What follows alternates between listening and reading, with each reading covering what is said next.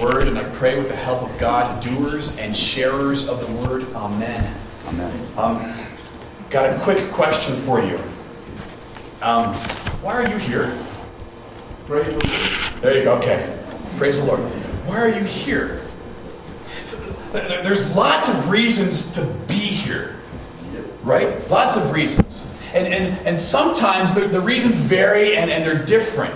So some of you are here because you feel like you're supposed to be here. Why are you here? My spouse makes me come.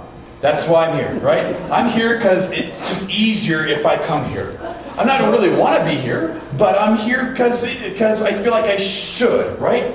And if you're here for that reason, we're glad you're here. We're glad you're here. That's how uh, my dad became a follower of Jesus. So my dad was a senior in high school, and he had a crush on my, my mom, right? So he decided he was going to impress the parents by going to church. So he figured out what church my mom went to. And he would get in his car and he would find, he would park like, uh, like this spot where he knew my mom would drive and her family would drive by. And he would wait, and when he saw their car, he'd pull out behind them and follow them to church.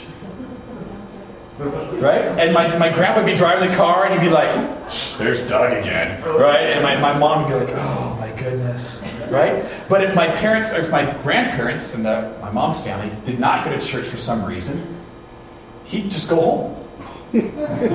He's like, I'm not showing to church if the, the cutie's not there. Right? But he was there and it, it worked. So if you're here because you just feel like you have to be here, it's kind of an obligation, you're supposed to be here, it's the right thing to do, great. We're glad you're here. We're glad you're here. Some of you are here because you're just searching. You're looking.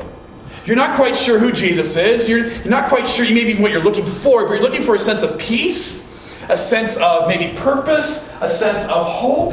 And you're thinking, I, I, I'll, maybe I'll check this place out and try it out and see if I find that here. And if that's true for you, we're glad you're here. Some of you are here because you, you're here because you want to grow. You're, you're here because you know Jesus loves you, and you know that's important, and you know that makes a difference in your life, and you're here to explore what that means. So, what does it mean to follow Jesus? You're like, I'm not quite sure, but I'm going to find out, and so I'm going to go to church, and I'm going to grow. I'm going to grow with Jesus, and I'm going to grow with this community right here together, and that's why you're here. And if you're here for that reason, great, we're glad you're here. Some of you are here because you're here to serve. You know Jesus' love for you. You know that he died on the cross for you. You know that he rose the grave for you. And you know that makes an eternal difference in your life today and every single day. And you're here because, like, I'm going to be here to see what that works out in my daily life. How does that change my actions and what I'm doing uh, for those around me? Because I'm learning, here to learn how to serve. And if that's true for you, we're glad you're here. Glad you're here. Here's another question Why am I here? Why am I here? There's a lot of answers for that, too. I'm here, one main reason is to be a sharer of grace. So that you walk away knowing, beyond a shadow of a doubt, that Jesus Christ died and rose for you to freely, freely, that's the key, to freely give you that the gift of his life and his forgiveness and his love, which uh, changes each and every, which makes, gosh, which impacts each and every day. It'll change everything in your life each and every day. That's my number one job. I love um, Pastor Ethan Moore over at Trinity Church. He calls himself the Grace Commando. And it's so good, I'm going to steal it. So don't tell him, but I'm stealing Grace Commando. That's how he signs his emails, Grace Commando. I'm like, that's it. That's it. That's a great, that's what, that's what pastors are supposed to be doing. Sharers of grace. Also do some counseling. So talk with folks and say, okay, this is how God's word, God's, uh, God's word applies to this challenging situation. I do some of that. What I, I, I do is I organize God encounters. And this doesn't happen without the help of a ton of other people, right? So organize worship. So we've got worship team. We've got children's ministry team. So we've got we've got ushers. You know, thanks for that. You know? We've got um, mission team going to Cuba, right? So thanks for that.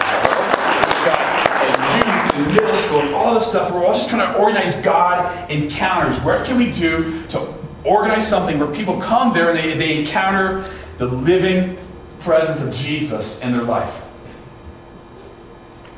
So that's why I do that too. But more than anything else,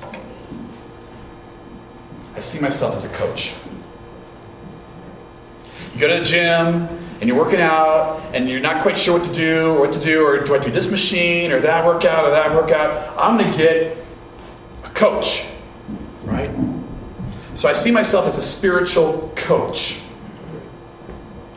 And walking with folks and inviting you to join Jesus on his mission.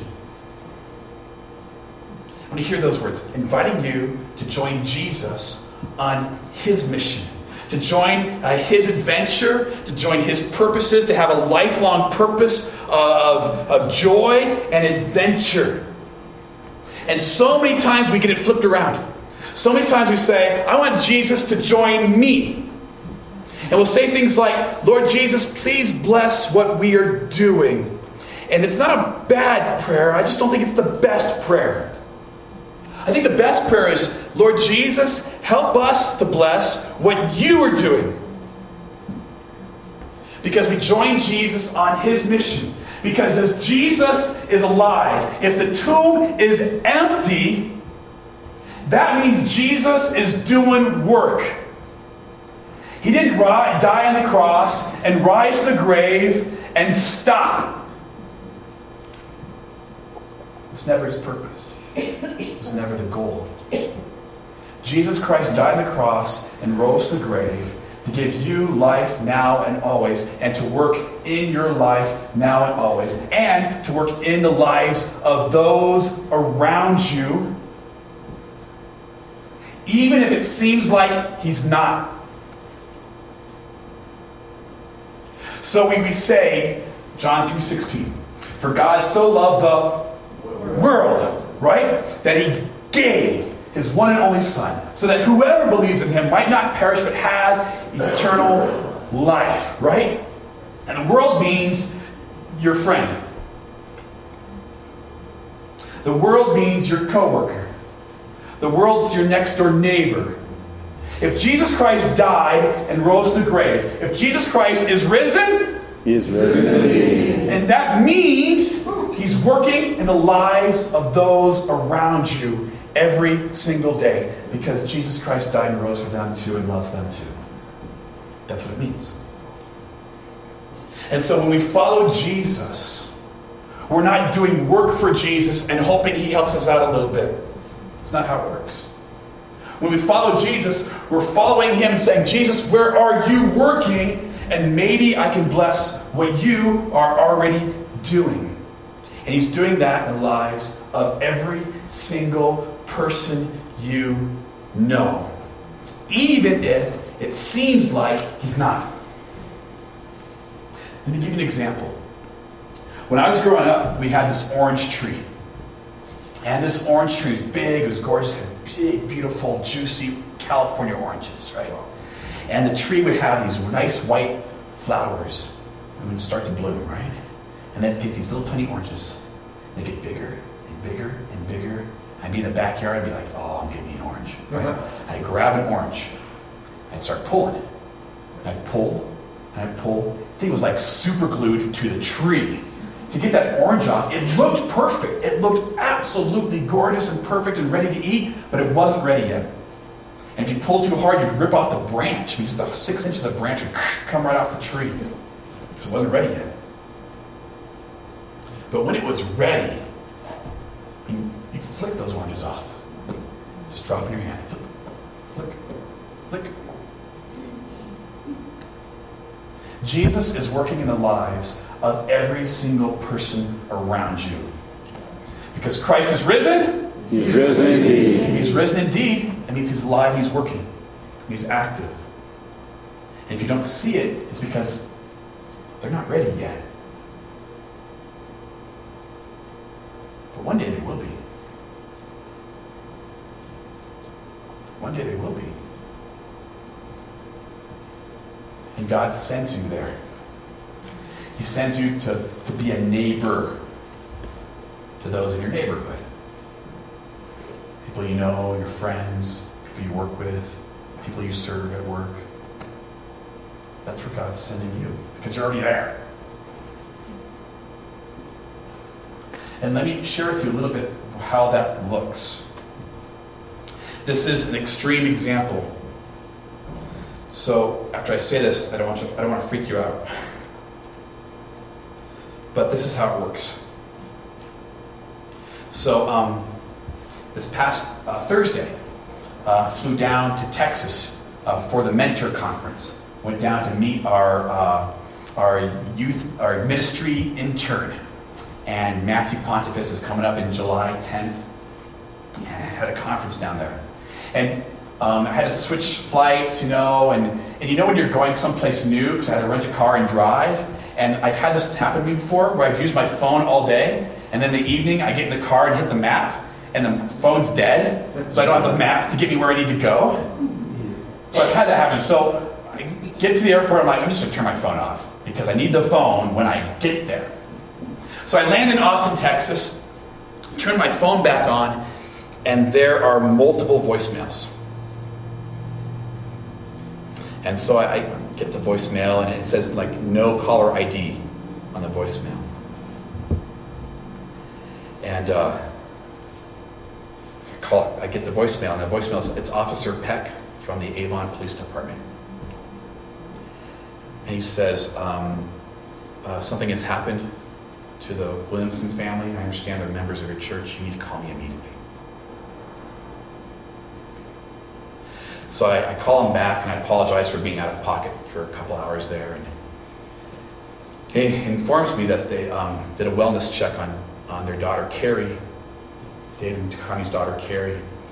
They had found that she had passed away. And they wanted to tell Dave and Connie, um, Dave and Connie were at the Shaw Center for chemo. So they didn't want to tell them there. So they were waiting till they got home to tell Dave and Connie what had happened to their daughter. And Officer Peck said, We would really like you there with us when we tell them. And here I am in Austin, Texas. And my first thought is, I wonder how quickly I could get back. I, wonder, I mean, I'm at a church conference, right? They'll understand if I cancel because someone in our congregation passed away. They, they got it. They'll, they'll, be, they'll be fine. So I'm doing the calculations. I'm like, wait, if I did this or did this, maybe I can get back there tonight. I... And then I realized that's not my most important job. My most important job is to coach. That's my most important job. So I thought, well, who could I coach? So I called Tom. I called Tom up. I said, Tom, is what's happened to Dave and Connie. Their, their daughter's passed away. Can you go up there with the police department for the death notification? And I imagine there were a hundred different things Tom could have said at that moment. You know, a hundred different things. Like, aren't you the pastor? like, isn't that your job? He could have said, I've never been trained for this before. I have no idea what I'm doing. And any of those responses would have been appropriate. And Tom said, I'll be right over there. So I did some coaching. I said, Tom, you can't fix this. Only Jesus can fix this. You go over there and you cry with them and you pray with them, and that's all you can do. That's all you can do. So up, we prayed together and we hung up the phone. And I'm sitting there going, man, I just put Tom in a bad spot. so I called Phil. I'm like, Phil, can you can you go help Tom do this? you know, I need Tom might need backup. Again, a hundred things Phil could have said. And Phil said, I'll be right over there. So I get the rental car and I'm driving away and kind of praying. And I get a phone call from Jan. And she says, I just finished chicken noodle soup, so I'm taking it over there. So they gave up their time and their dinner. And isn't that the best comfort food, chicken noodle soup? They're like, oh, God, thank you, God, chicken noodle soup.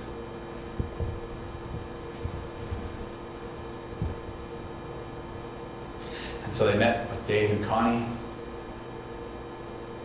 They cried with them and they, they prayed with them. I think, Phil, you read scripture passage.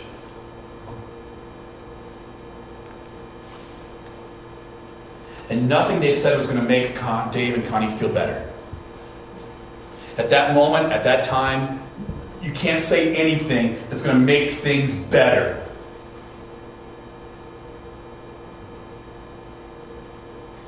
Just mourn with people.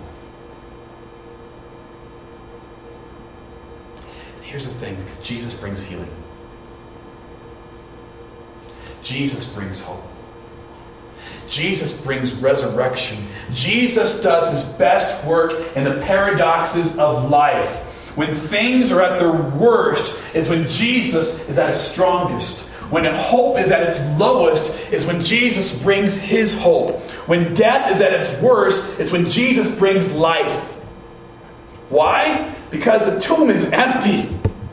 Christ is risen. He's He is risen risen indeed. indeed. He is risen indeed. And sometimes his work is obvious, and sometimes it's just not. But when we follow Jesus on his mission, these are the places he will put you. And right now, some of you are freaking out because you do not want that phone call from me, right? hey, could you go over and, uh, like, uh, uh, uh, uh, uh. But here's the key Tom and Jan and Phil did not go over there because they were trained crisis counselors. They didn't go over there because they've had a, a class on uh, crisis work or even grieving. Because I'm, I'm talking with Tom, and I said, Tom, I'm asking a lot of you. Thank you so much for doing this. He said, Well, of course. Dave's my friend.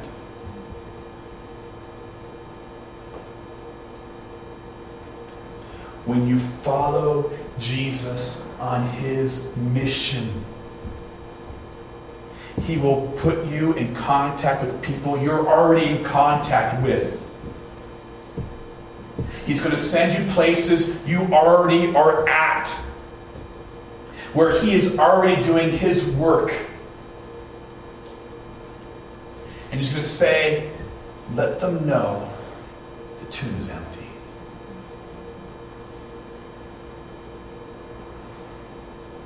The tomb is empty. Because Jesus is on a mission. He's on a mission. It's for you. He's on a mission for your friends. He's on a mission for your kids. He's on a mission for your spouse. He's on a mission for your boss. That's a miracle, huh? He's on a mission for your boss. He's on a mission for that coworker that drives you crazy. He's on a mission for the next door neighbor who's got the dog that barks all the time. And Jesus is on a mission for them. He's on a mission for your best friend. He's on a mission for every single person around you. And the only thing he invites and asks us to do is to say this, ask this question Jesus, what are you up to today? What are you up to today, Jesus? And where can I join you on your mission? Because the tomb is empty. Amen? Amen. Amen. Amen. Let's pray. Lord Jesus,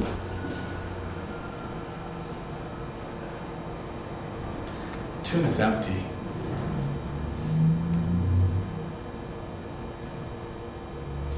Your tomb is empty, and you promised to us that one day ours will be too.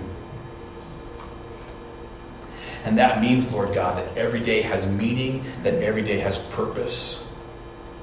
And that means, Lord God, we can have joy. And Lord, we ask that you would help us to see what you are already doing and where you're already working and how you might be inviting us to join you on your mission. Lord, help us to bless what you are already doing. Sometimes it's obvious, Lord. Sometimes we go to Cuba and the, the, the fields are white for harvest, Lord. The, people are just receiving you over and over and over again. So we, we, we raise funds, we send a team because it's so clear what you're doing there. We have to be there. Sometimes, God, it's not so clear.